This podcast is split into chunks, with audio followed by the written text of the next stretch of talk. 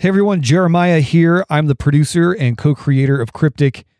Thank you so, so much. I just wanted to take a moment and say that because here we are about 10 days into the campaign and at 74% funded. So thank you to everybody who's been a part of this so far. All the people out there sharing and liking and tweeting about us. We are super, super thankful and grateful for all of that. Today, I've got something special for you. I sat down on the phone with the writer and co creator of Cryptic, Adam Hoffman, and we talk writing, we talk his history in theater, and of course, we talk Bigfoot and Cryptic. So let's listen in on that. And again, thank you so, so much.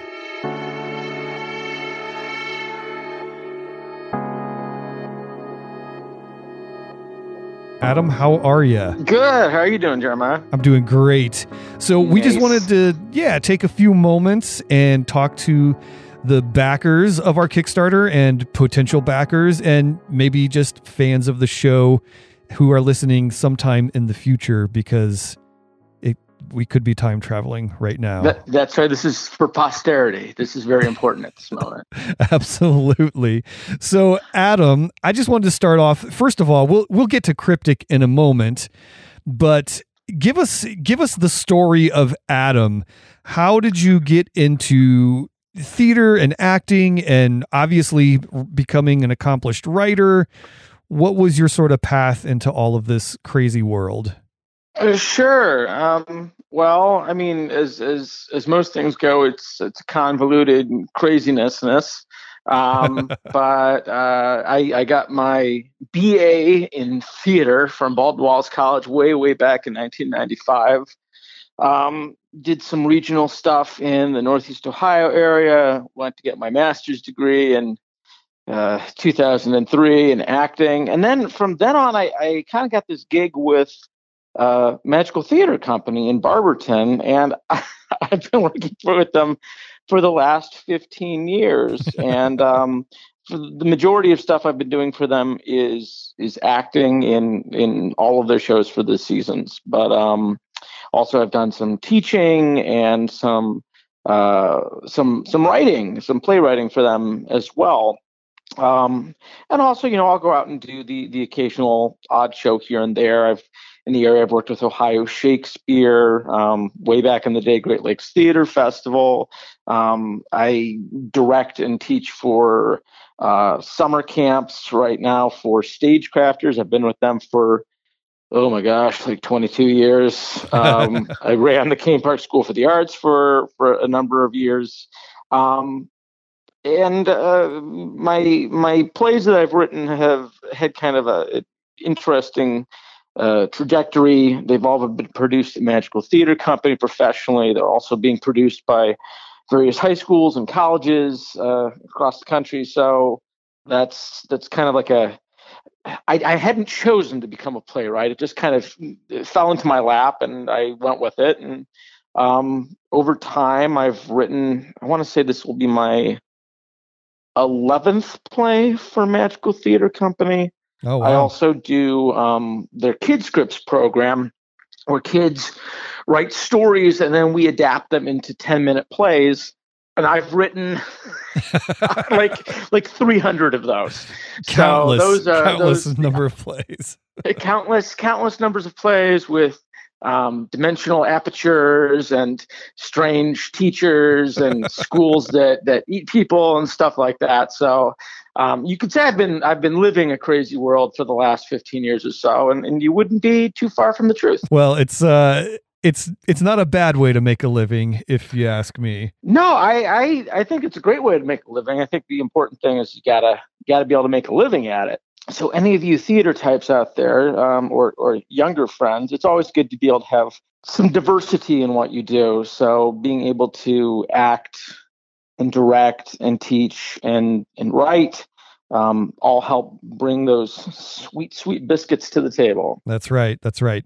So speaking of writing, which is really I guess how you got involved in cryptic, we you know, I I had an idea. I was like I want to do an audio drama and I said I needed a writer because I, I can do a little bit of writing, but not so much narrative or storytelling writing. And uh, the first person I thought of was you. Um, so take us, you know, take the listeners back a little bit to sort of uh, our first meetings on this project, and we'll just, I guess, kind of go back and forth a little bit on on that process of of coming up with what we now have as cryptic. Yes. So um, I want to say way back in in way back. It was this was like like like like seven or eight months ago. It was not that far ago. back in nineteen hundred and forty. Yeah, yeah. Oh, in the aughts. Oh, it was just a hard time. We all living in log cabins and riding triceratops. Um, but we we had a couple meetings where you you discussed the idea for this project, and I have you know, I I I love Kickstarter. Let me let me be very clear about this. I've I've I've spent way too much money on like these boutique boutique board games with Cthulhu figures because I've always wanted them as a child. So now as a as a grown up, I'm like, oh, I can finally get these for myself. right. And I can I, and I can indoctrinate my own child into, into this craziness. Um, but I, I've always liked the Kickstarter model. I think it's it's very democratic where you get a bunch of people who are interested in it and depending on their funds or, or, or, the kindness of their heart, they, they decide to fund something on, on, on funds, interest.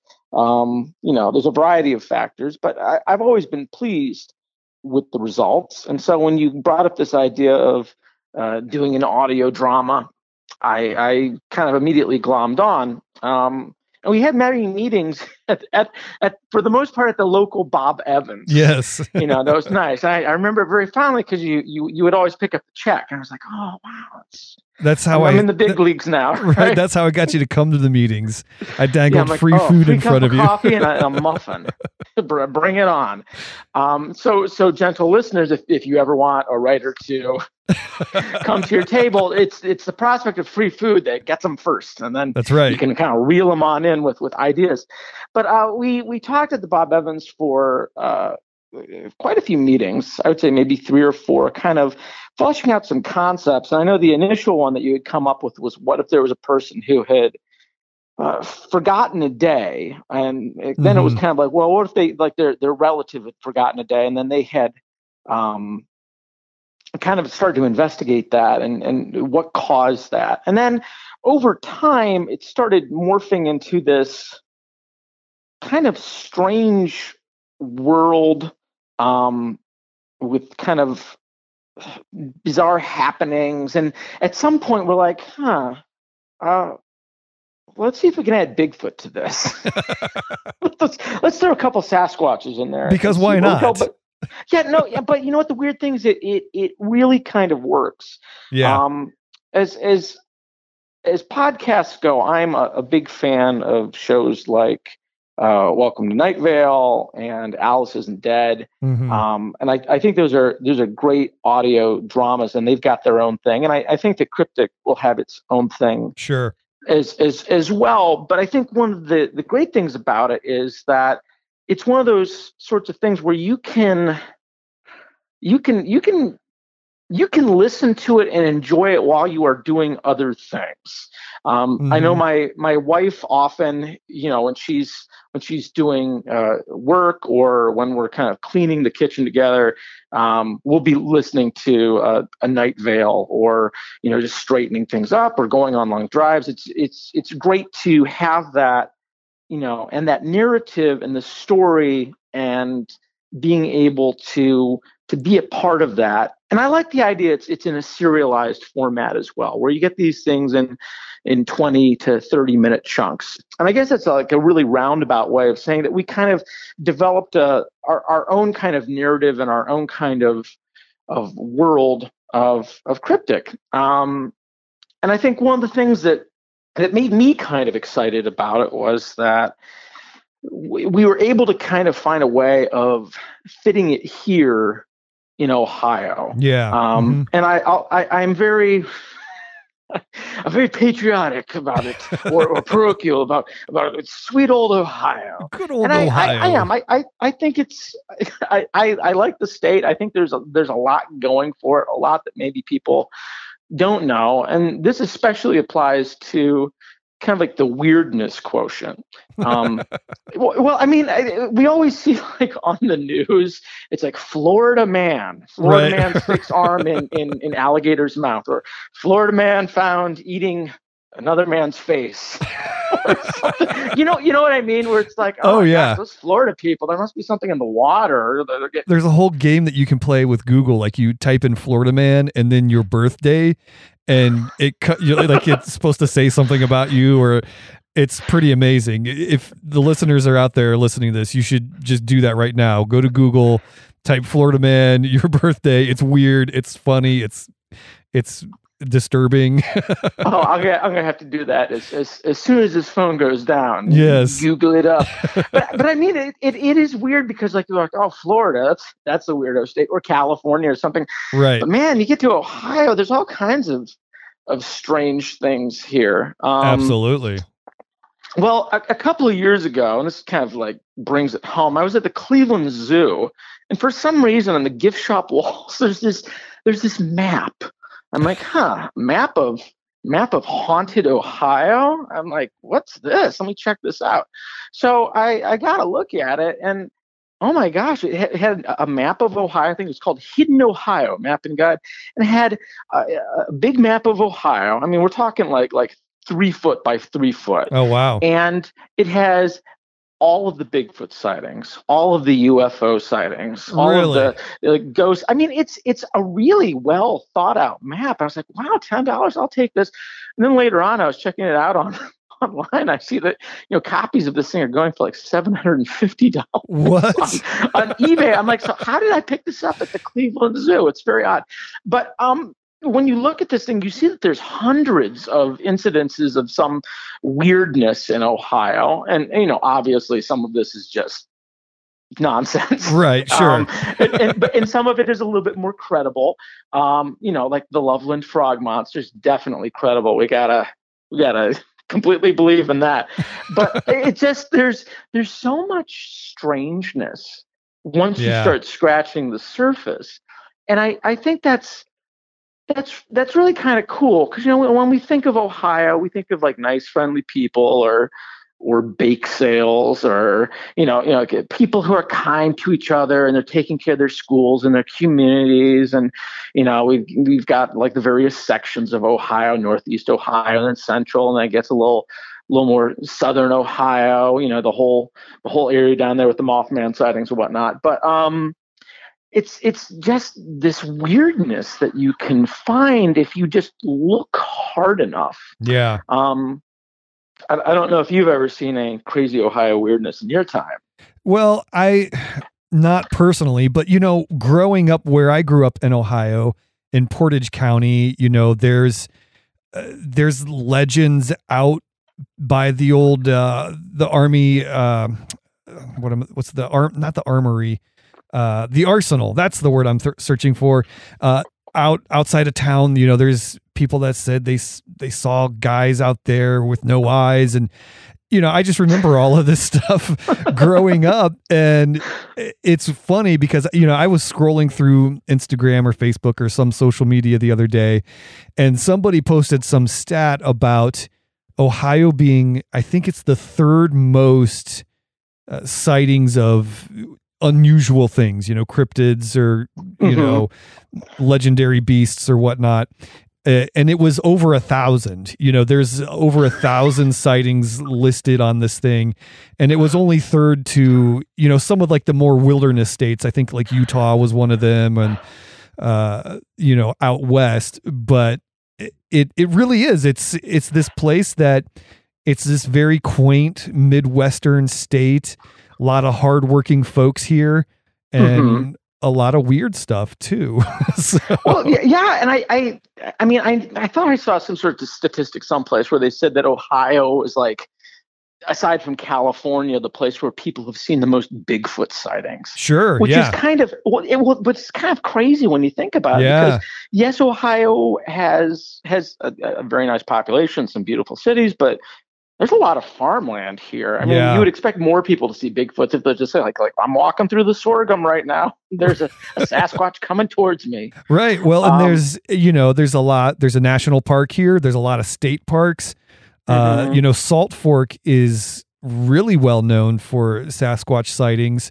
Uh, my family and I actually stayed down there in a cabin, and in their lodge they've got a gift shop, and it is top to bottom Sasquatch, Bigfoot, any kind of you know socks, frying pans, whatever you want, you can get it emblazoned with the likeness of Bigfoot, and it's uh it's wild. I didn't even realize it. You know, we were just like, oh, this is a, a quaint state park.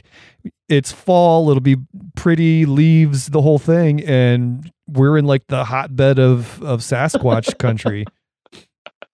Uh, which, if we have the time, I'd, I'd like to tell a brief story about Sasquatch. Yeah, yeah, Uh, please do. sure. um, so when I was a kid, I, w- I was really into Sasquatch. I mean, like I had I had stuffed animals, and I would read books, and I had this poster with all these these uh, sightings. And there's a there's a place in California. I want to say it's called Bluff Creek. I I could be remember misremembering it, but my family went on this trip to California when I. I was like 17 years old. So this, you know, as, as people are, are, are going on dates and learning how to be an adult, I'm still like super into Sasquatch. you know, I'm, I'm like, oh, I got to see this ape man. So in all of the Bigfoot books, they would have this picture of this Sasquatch statue in Bluff Creek and it looked really impressive. I Yeah. was like, I, I have to see this. You know, when am I going to get to California anytime soon?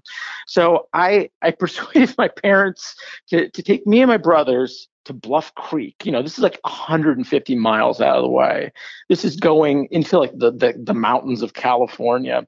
Um, and it, I remember it was really hot. It was like 109 degrees. You would touch the sides of the windows, and they were hot, even though it was air conditioned. But you know, I didn't care because I was going to see the Sasquatch statue. This is really cool. As we're driving in there, you start seeing like all this Sasquatch stuff. There were like gigantic chainsaw carved statues on the side of the road. It was like Bigfoot country. I mean, these are like 18 feet tall, very impressive. Like someone, someone really liked the Sasquatch there. So we we finally get to Bluff Creek, and you know, I expected this statue is going to be front and center. And we look around for a half an hour, and there's nothing there. And you know, it's it's 109 degrees. You've got three teenagers and two parents who are probably not too keen on this to begin with. And we're looking around this this town. I remember, I think I had a Charleston chew in my hand that was slowly melting on my hand as well. So it's it time is going, and finally we go to City Hall, and there's a, a kind of a harried looking woman in the front. And you can imagine like this 17 year old child walking up to her and going, Excuse me, ma'am, where's the Sasquatch statue? I remember she kind of gave me this blank look. And then something clicked and she said, Oh, that old thing, it's out back. And so we went back to City Hall and there it is, the Sasquatch statue. And it was it was not more than six feet tall, and it was riddled with termite holes. Um, Oh my it, it was it was dilapidated and sad, but I still got my picture taken with that thing, and that is that's. I'm not going to say it was one of the highlights of my life because that would be a very sad life if we were going that direction. But it was definitely uh, one of those memories of of of childhood or or adolescence or early adulthood that one one clings to and cherishes. Yes, yes, it's the story th- of the trip, obviously, right? Yes. Like it's the one thing you remember from that trip is not the grandeur of the statue, but the experience of finding it. Oh no, not even the grandeur of like the California coast or San Francisco or going up to Oregon and, and checking out these majestic mountains and forests and, and whatnot. I just remember No. a, a melted Charleston chew and a statue riddled with termite holes. That's that's pretty amazing. So uh let's let's close our time here Sure. with um what can we what can we tell people about cryptic obviously there are spoilers aplenty in the Mhm. lives of cole and julie kurtz who are the i guess the protagonists uh, of the of the show um so we want to i guess we want to tread it lightly but i do want to kind of give our listeners uh, maybe a, a, little nugget, a little morsel of something that we can share with them as uh, as the show unfolds in season one here? Sure. So, um, Cryptic is the story of, of Cole and, and Julie Kurtz, uh, brother and sister uh, of the Kurtz family. And the Kurtzes had been into kind of the, the the world of cryptids and and uh, strange phenomenon for a long time. Their their father used to run uh, kind of like a radio show on it, which has morphed into a podcast over the years. Um, and the kids have have had a very kind of sheltered and strange life where they've been exposed to uh, bizarre events and creatures and occurrences from a very early age. So to a degree, it's kind of uh, kind of old hat for them. But every new horrible thing that occurs will will take a, a, a bit of a toll on these guys. Um, and so the show itself is is is a show about uh, creatures, obviously, but there's a it's also about family dynamics um, and how people deal with the hand they're given, and also what happens when you decide that maybe this isn't the life that you want, um, and what happens when you try to to get away from it, and maybe what happens when you return to something for after you've been away from it for a while. Um, so we we've got uh, Cole and Julie, and then some of their other family is going to make an appearance later on, and a, a bunch of other kind of strange and unusual uh, people. Um, some of the people are people who have listened to uh, the show, some for, for, years, some for decades, going back to their father, Alistair Kurtz, and the, the way he ran the show, and now how they run the show. And, and we see that they are they're very invested in the phenomenon and creatures that they find out. And we find out some of the reasons why these listeners are so invested. And we also see why it's very important that Cole and Julie keep on uh, with the family business as twere as we as we move on through the series. Um, I guess one of my things with writing this is I I like to kind of keep an air of mystery. We've got some some solid directions that the show is going in yeah. and some endpoints that we want to hit. But um, for for those of you who are Star Wars fans, I'm trying to avoid like a midichlorian sort of uh, solution here, where it's like it all comes down to this bacteria in their bloodstream, these tiny things which let them manipulate the. F- no, no, thank you. Um, so no. we are we are keeping some stuff deliberately mysterious, and some of the mysterious stuff will probably stay mysterious. Um, I'm kind of a believer that you humans are never going to understand everything that happens in the universe. I think it's um, shows a little bit of hubris that we would we would imagine that we're going to understand everything that has always happened. There's always going to be some sort of mystery sure out there. Um, so I, I, I want to make sure that we keep the mystery, but also with characters that we we care about and situations which are are weird and strange and often kind of funny at the same time. So, uh, a, a drama, thriller, horror, comedy. so, so we'll we'll throw all of those those delicious ingredients into the stew, and um, we'll hopefully come up with something real nice and tasty. I like it. I like it. I'm so excited about it. Uh, every time I get new scripts or revisions or whatever from you, I just I squeal with joy and uh, maybe I don't squeal necessarily, but I'm super excited and uh, there's, there's some approving nods. Absolutely, some some eyebrows raised, some oh, and uh, it's just it's been a delight to work on it so far. I'm super excited to get it uh, really ramp up production here over the next month or so and uh, unleash this thing on the world coming up later this fall. So nice. Adam, thanks for your time. Thanks for your work on the show and uh, keep I'm, I'm going to let you go so you can keep writing. How's that? Oh, thank you. I, I, appreciate you letting me off the leash here. So yes. I can, I can go back to my other leash.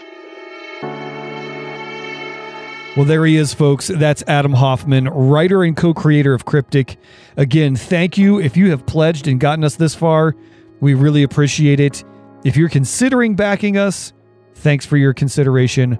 We'll be back with more updates as the campaign continues on here on Kickstarter.